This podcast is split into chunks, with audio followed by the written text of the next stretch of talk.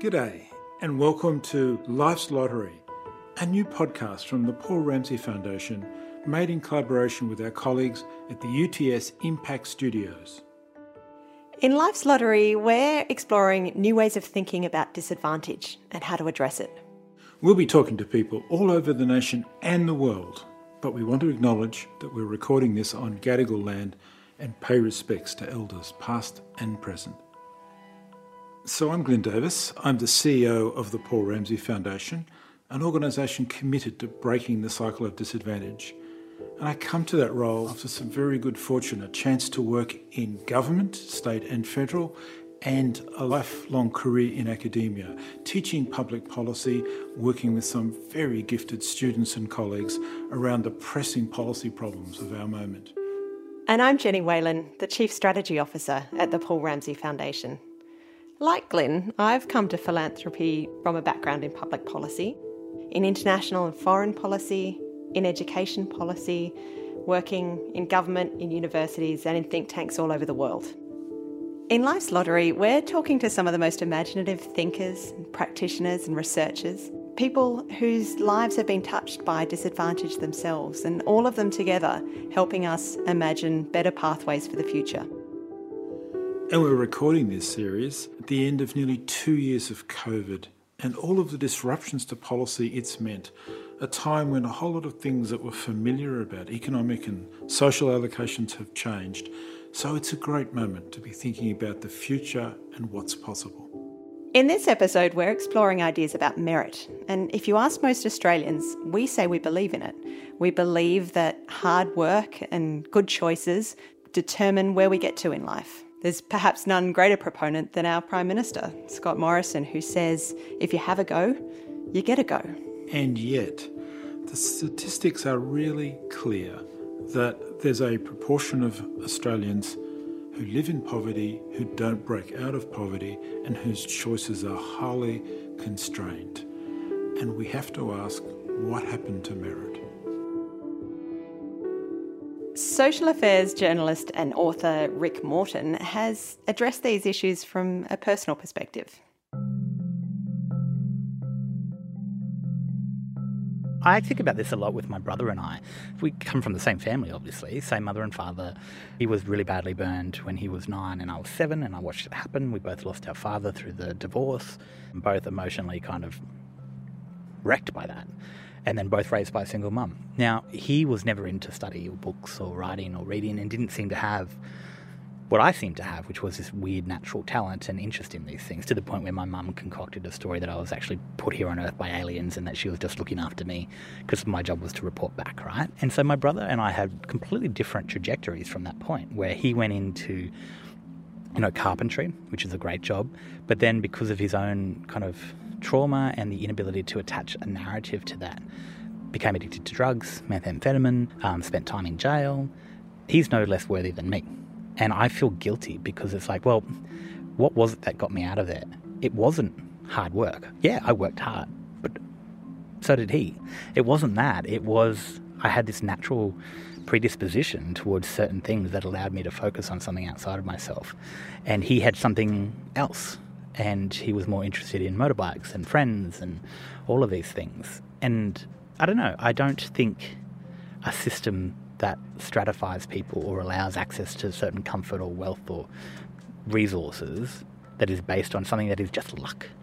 Like it is just luck, and that's what people don't understand or don't want to recognize. Because the moment you recognize that luck is a factor, then all of the people who have all the um, high powered jobs who are doing really well in the consulting firms and the law firms and in politics, they have to then admit or concede that they didn't get there by their own merit. And that's like a really um, repulsive thought for people, including myself to a degree. Like, it's, you know, I have to be honest about that. Like, sometimes I'm thinking, you know, I worked hard to get where I am. And like, and I did. And it was really stressful and it was really tough and I didn't know if I was going to make it. But also, the reason I'm here at all talking right now is not because of any particular strategy I deployed on my part. It was just complete fatalism. Like something happened that was set in chain a very long time ago, and I didn't consciously make any of these decisions along the way. In retrospect, people like to think they made the right decisions. And it's easy to think you did if you've ended up somewhere nice. It's really easy to think that. And yet, when they see on the news that people who are on the dole or getting welfare payments, or people who are homeless or drug addicts, it's very easy if you're in a well off position to look at them and say, well, clearly they made the wrong choices. Neither my brother nor myself made choices. We had choices inflicted upon us that were really kind of sclerotic and narrow and diminished because of our own circumstances, because of our financial instability and our upbringing, emotional turmoil, mental health. It's kind of like the alchemy of all of those things that comes into play. And it takes a village, and were it not for like at least 10 different adults who I met along the way from high school all the way through to my mid 20s, were it not for meeting the right adults at the right time in my own development, I still wouldn't be here. And that's just luck. So, like, there is no formula that you can apply. But people don't like talking about that because the moment you admit that there's no formula is when you admit that the whole thing is completely capricious. Our guest today is Alison Pennington, Senior Economist at the Centre for Future Work at the Australia Institute.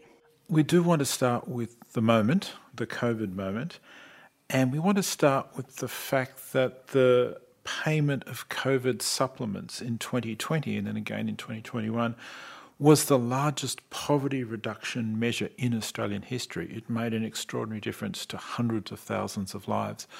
What do we learn from this, Alison? I mean, the first lesson for me in that time was for so long we've been told that it's impossible to provide above poverty payments to people, that it uh, creates disincentives for them, somehow creates systems that we don't want to encourage in society. But most importantly, I think from an economic perspective, some of the justifications for these ideas has been on the basis that government does not have the financial capacity to to spend in that way. Really, 2020 was a remarkable time. Historically, some of the biggest fiscal spends of, of government any time in history. And a large portion of that went to lifting up people uh, at the bottom and making sure that they could provide for necessities, while we were locked down and trying to save ourselves from the virus. But at the same time, also hundreds of billions went out the door for programs like JobKeeper, which were on paper good, but were designed poorly, were rorted, as well as 30, 40 billion dollars a year in tax cuts for people who uh, don't need them. So I, I think from an economic perspective, it showed that we absolutely have the capacity to provide a decent standard of living to people through the mechanisms of government support payments. And as it turns out, also to provide universal childcare and to help every homeless person off the streets. Wasn't it remarkable? And then it all wound back. And for what reason? We have not been told. Uh, but they will, I think, continue to peddle a concept of being responsible with spending. It's an interesting paradox in crisis, isn't it? That the moment enables us to do so much more, and yet sometimes we're only able to do so much more because it's a moment and things have mm. to go mm. back to the way they were. Do you see any signs of being able to seize some of that policy innovation of 2020 to carry through? So, I've been spending most of my time trying to point out that a lot of the conditions that required the introduction of those sorts of above poverty payments haven't really changed. And I think there's been a really strong narrative through the pandemic of snapback this idea that uh, we want to be able to go back to how things were as quick as we can. And I've been at lengths to try and point out that, that things weren't good before we came into this pandemic. I mean, that shouldn't be our ideal. We should be seeing this time as something that opens up a new way to, to do government, a new way to organise society, to undo a lot of the unnecessary poverty, destitution, record low wages growth, decline of job quality, loss of industry policy. There were so many ways in which things were not desirable coming in. I guess the the short answer is it's it's all in motion and conversations like this are a part of pointing that out and pointing out that we can hold on to some of the gains including wage subsidies i mean that's a it's a great policy to be using economically to get people into good jobs um, long term so alison you just said uh, that things were not good beforehand and, and f- reminded us about the pre-covid economy. And I just pick up that underlying argument that we're a meritocratic society and that that will ensure that people get lots of opportunity. Of course, the idea of meritocracy, as you know, comes from sociological satire from Michael Young's 1958 book. But that formula of IQ plus effort equals merit has become the universally accepted notion of the society we are. So, what's gone wrong with the concept or its operation that hasn't delivered the sort of society that the concept of merit might have anticipated? Australia is actually quite a remarkable and unique country in terms of our history and the context for which we would understand merit. I trace that back to the very start of how the colony, Australia, was created and what were the norms that came out of that time. The start of Australia's working class was convict transportation. You had people brought over in boats for stealing loaves of bread and perhaps being political organisers or union organisers, put into galleys and brought over in ships to Australia to create the colony after that, we come into the era of master servant acts.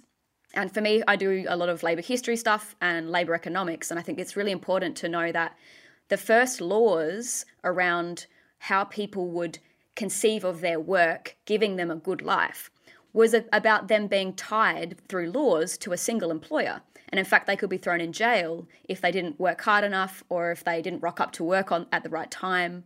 So there's like that very pernicious model of the organisation of work at the centre of Australian consciousness. And then out of that time comes the birth of the union movement and labour organisations and civil society organisations. And from that basis, those systems created at about 60% union density in the 1920s.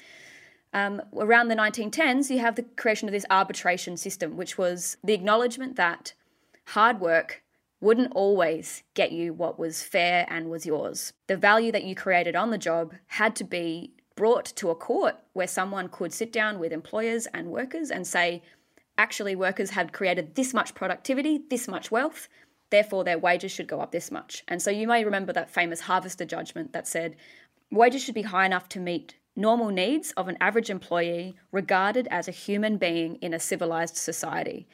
And that was tied to the reproduction of a family as well. So, in that one judgment, in those laws, those collective laws, you have the creation of norms, which I think are still present today. I'm trying desperately to remember the wording of the Harvest judgment, but you used the word employee, and I thought it said man.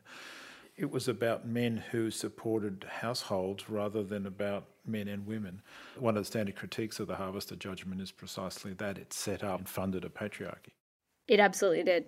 It created the blue collar patriarchal family unit in Australia, but they were not poor. And yet it was so foundational to setting up the nation. And awards are about the last vestige of what was a national complex system. Mm-hmm. Yeah. Working out the future of the awards, what they're doing now, a big part of my work. I don't want them to become historic relics. I want to find a way to breathe new life into them because they're a big reason why we haven't become America. I think you would find an average working class person in Australia would say, if you work hard enough, you should be able to get up. And they do say that. 70% of Australians in the last Australia Talk survey said hard work should allow you to be successful, regardless of the circumstances you're born into. But also, that about the same amount of Australians say the minimum wage should be lifted higher. And I think in, in those two pieces of information, you have the key to understanding merit in the Australian context, which is People, through their collective power, created institutions that would give us the fair go. That's where the fair go comes from. And so, if you work hard enough in those systems, you will be bestowed with what's rightfully owed to you, at least a decent wage. Now, that was a long way to get to the answer to your question, Glyn, which is the reason why the fair go or the concept of merit in that context has fallen apart is because those redistributive labour market institutions have fallen apart. Alongside, of course, the loss of important welfare state goods like a well funded healthcare system and education system, Australians really believe that if you work hard, you'll get up. And it's because we used to have systems that supported that, and those systems have been eroded, especially in the last few decades. We want to understand, Alison, a, a bit about the connection of that sweeping historical narrative to then the lives of people experiencing the consequences. Can you tell us a little bit about your background and how, in your mind, it informs this kind of discussion and the work that you do as such a committed political economist? There's a game and it's rigged. You can never get out of it. And I still consider it a remarkable feat of luck combined with public investment that helped someone like me to be able to mobilize out of my poorer circumstances growing up. I'm the first in my family to go to university. Uh, I come from, you know, a, a proud but a, you know, a family that re- needed welfare to survive at, at all points. I can't remember any time we didn't need it. My dad is a plumber and my mum's a nurse and had various bouts of unemployment. If I look back on my life and think about what are those things that helped me to to get through, it was things like the era of free music education for kids in public schools. We do know that 82% of poorer, low SES kids are in public schools. So programs that fund things like music, uh, which you know is so important for brain development, so important for building collective groups, passion for your studies. I'm just a really passionate advocate of music education for this reason because I think it absolutely changed my life. But those programs don't exist anymore. I also got free dental care. Those programs don't exist anymore. For parents, when they're both working full time, I, I, had to care for my younger brothers from a young age, but I wouldn't have been able to do that if I didn't have holiday programs, sporting programs, things that were free that we could walk out the house and I could hold my two brothers' hands and we could walk to the park and go do something. And so I look back at you know some key things in my life, including phenomenal teachers in the public school system who are losing their hair with stress because the behavioural issues in public schools are out of control. Like you're trying to teach complex concepts to kids while another one is throwing a chair across the table at you for all sorts of reasons. Schools are like at the front line of so many issues of social problems. And it's remarkable to me that I, I managed to piece together some some portion of luck and uh, just good, strong people within those public systems that that helped to to pull me out the other side. Alison, just to pursue that a little more about the perception of how merit and luck operate, um, the author and social affairs journalist Rick Morton has written, I didn't know there was a hierarchy because I couldn't see the rest of the ladder from where I was. Given that background you've just described, and perhaps before uh, university, how are you thinking about the world? How do you sort of make sense of the belief in merit as against the world you can see around you? It, do you know, Glyn, it's amazing because in Adelaide, where I'm from, there is no real wealth. And I'd always grown up thinking that people who owned their houses and maybe one more were the richest people in the world. I really believe that.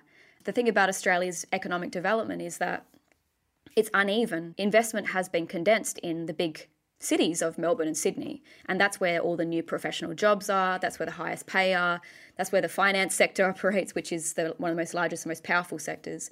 What Rick said is, is so bang on because I didn't realise what society I was living in until I moved to Sydney. And living in Sydney, I can tell you, was I was shocked. I was everywhere I went, my jaw was on the ground. I'm shocked to go to somewhere like Bondi Junction Mall and see what wealth looks like in a consumer sense None of that world exists in Adelaide. The inequality in Australia between states, I think, is not discussed, and I think that's partly because the the epicenter of analysis and the media operates out of the big cosmopolitan cities.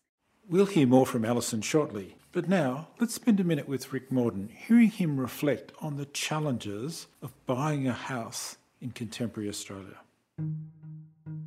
There is something of a social media game that has risen to prominence over the past few years, and it is played whenever a news story is published about a young person and how they managed to buy their first home by age 25 in Sydney. Variations abound, of course. Sometimes it's about a millennial who was able to amass a property portfolio of two, three, or more homes by age 30. The game is very easy to play. One simply reads through the article until about halfway down, sometimes right near the end, where they will almost always discover the crucial caveat. Our story's subject or author will mention casually, as if it were scarcely even relevant, that the young investor received a $50,000 cash deposit from one or both parents. Maybe $100,000. Again, there are variations. Others may have lived at home with their parents until age 30 and not paid them rent in order to save more of their own income. Their parents may have gone guarantor, or even in one particularly egregious example, grandparents may have left our property hero an inheritance.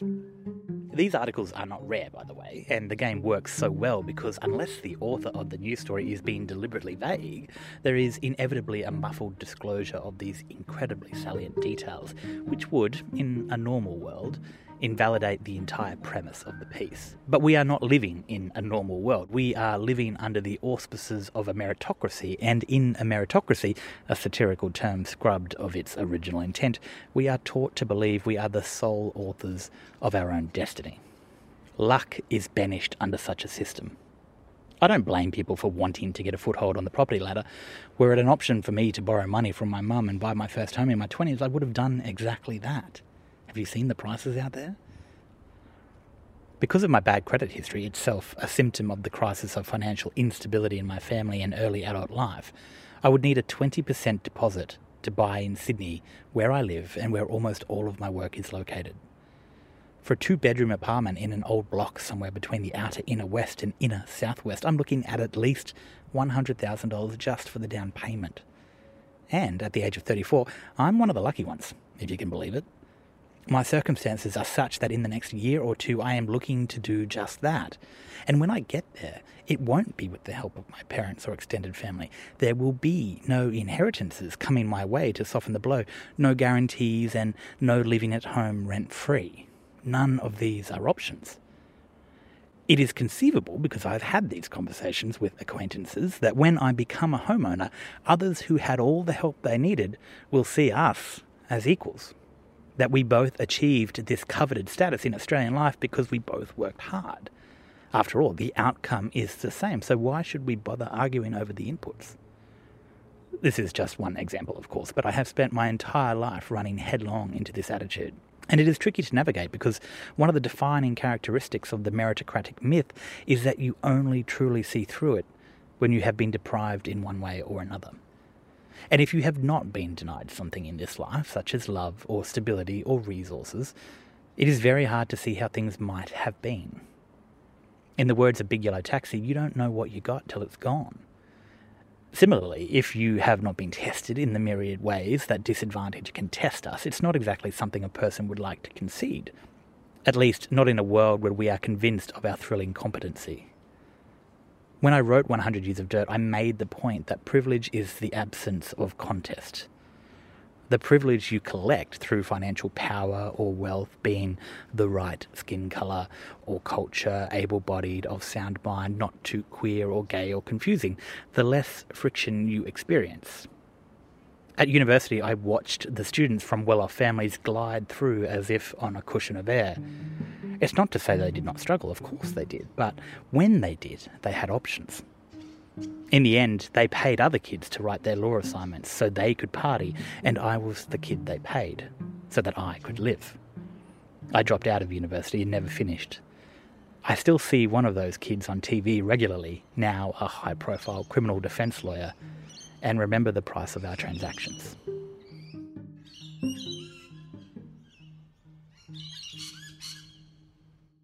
So, in light of that, Alison, what does the idea of social mobility mean to you, not just as an economist, but as an Australian? For me, social mobility would be uh, all of the human needs being met in the ways that our government and our you know financing capacity can and our policy capacity can and every generation wants to do better than the one they came from. I think that's inherent to human beings, that desire to uh, improve. I think it's inbuilt. And I, I like to think of that as what a great and beautiful biological kernel that we could be tapping into far more and supporting. But in order to create a society where everyone has the capacity to have a go in and, and then get a go, uh, as Scott Morrison would say, you have to allow people's to, to have food on the table, a secure roof over their head, and security in income. In Australia now, half of all jobs are at the point now where people are working some form of precarity, whether that be casual work or gig work, other forms of insecure part time underemployment. What this is doing is creating a society where people can't think beyond the week that they're in. They're riddled with anxiety. They don't know what comes around the corner. And as someone who, who has also lived like that, most of my jobs have been precarious ones, and in that type of insecurity, the human brain can't actually develop properly. And there is so much research that shows what poverty does to the human brain.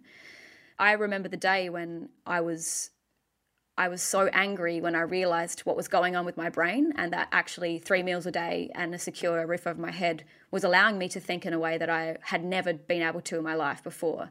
And I thought, how many millions of people are denied that opportunity? And I was angry for that. All in all, it's about creating a society where human needs are met and the human brain is given its full capacity to develop uh, to express itself, to be curious, to be able to seek and and fulfill that curiosity. I think that's what it's about.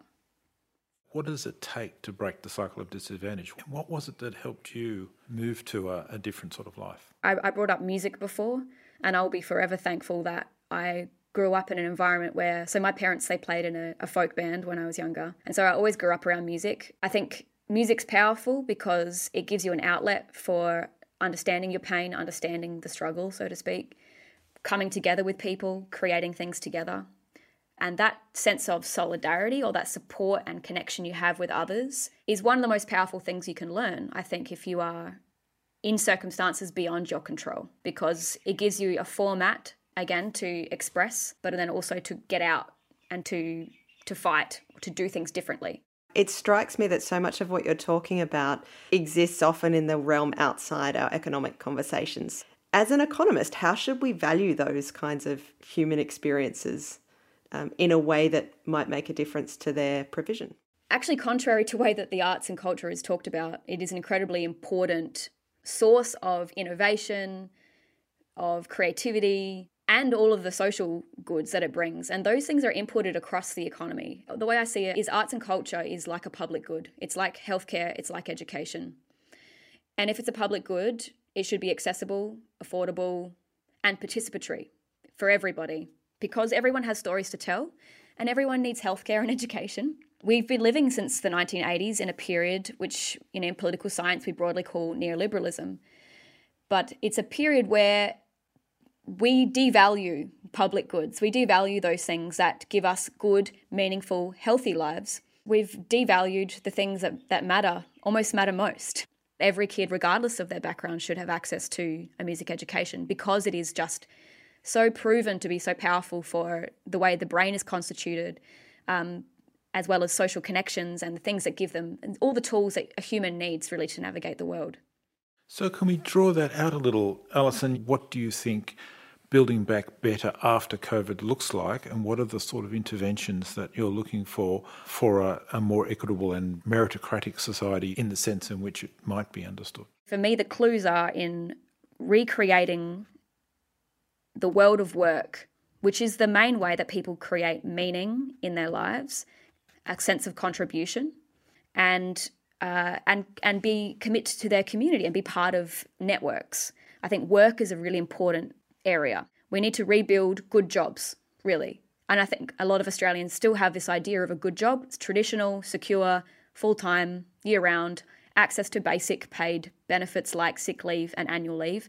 And we certainly need things like sick leave in a pandemic. It's not just the quality of the jobs, there has to be more of them. And for that, we need to have the reinjection of government back into job creation. We need to invest in and expand our Medicare system. It has done a tremendous job through the pandemic, but it desperately needs way more spending, especially to get through the next year or so of the pandemic. But there's a big case to be made to expand the public healthcare system to include things like mental health, dental care. We need to be thinking about housing. There are larger and larger layers of Australia that are being locked out of one of the most important human needs of secure housing because we are, at this point, all our policies saying it's better that we turn housing into an investment good. So these aren't hypothetical questions at the moment, are they? The discussion around pathways out of COVID is front page. So this COVID moment, it strikes me, is a kind of fork in the road. We might see the embrace of COVID recovery plans that help people not not just bounce back but even bounce forward. Or we might see this pandemic as just another in a series of crises that's exacerbated inequality and left more people even further behind. How optimistic are you that we'll choose the right path out of COVID? Historically, I see a lot of parallels to this time with uh, the 1930s depression. Similarly, people were, uh, you know, fatigued by war. They were fatigued by depression, and um, and that a, a, great sense of hopelessness existed at that time as well. And they were scared about the prospect of future wars. And uh, basically, I think that we are in similar times now. But for me, where I get great hope from is what what happened throughout history is what came after the depression. Yes, there was a, a bit of a detour through the rise of fascism. We can see some elements of these forces um, rising in Australia and across across the world at the moment. But what also happened is we had a great moment of reconstruction, a huge government public investment into creating a whole new world for Australia. And that was partly because people pushed for it. People were wanting something to look forward to on the other side of government intervention through things like rationing into their lives and of war. They they didn't want to go back to times of war, and I think that's the kind of thinking we have to be fostering, and that's where yeah government stepped in and spent a lot of money and created a lot of the infrastructure, including things like communications infrastructure, a lot of the public infrastructure we have now was all built in that time, and we need to recreate strong public institutions that allow for redistribution. And so that means not just ensuring that people receive a decent level of pay and a quality of life from their work, but also the recognition that all of this very valuable work gets done in our society that is not paid for, that is not on the job, and that's unpaid caring work. That is a, all of the work that gets done to create value. And that's that work historically done by women, disproportionately done by women. Increasingly, men are doing more of it, but it's still mostly done by women. Women doing that work should be able to live good quality above poverty, way above poverty existences, because that is valuable work and we should acknowledge that through our income support system. And this is, yeah, an area of work I, I really want to focus on is to, to point out that we can have a post COVID national economic reconstruction. We can do it. And I think we are similarly fatigued. And I think increasingly people know they don't want to snap back to what we had before because we were almost in recession before. We had high rates of poverty, declining quality of lives. It wasn't a happy picture, but we can we can absolutely create something on the other side of this. We've been listening to Alison Pennington, who's a senior economist at the Centre for Future Work at the Australia Institute. Alison has this idea that building back better requires equal parts rage and optimism which is a frame that I love. But what do you think? We're hoping that you, our listeners, will get in touch. Tell us your thoughts, give us your feedback, ask us your questions. If you want to reach out, you can do that at lifeslottery.com.au. So thanks for listening. I'm Jenny Whalen. And I'm Glyn Davis. Next episode, we're talking to Charlie Leadbeater about possibility thinking, about love, and about creativity and their role in getting us to better futures. So tell your friends and please join us here on Life's Lottery.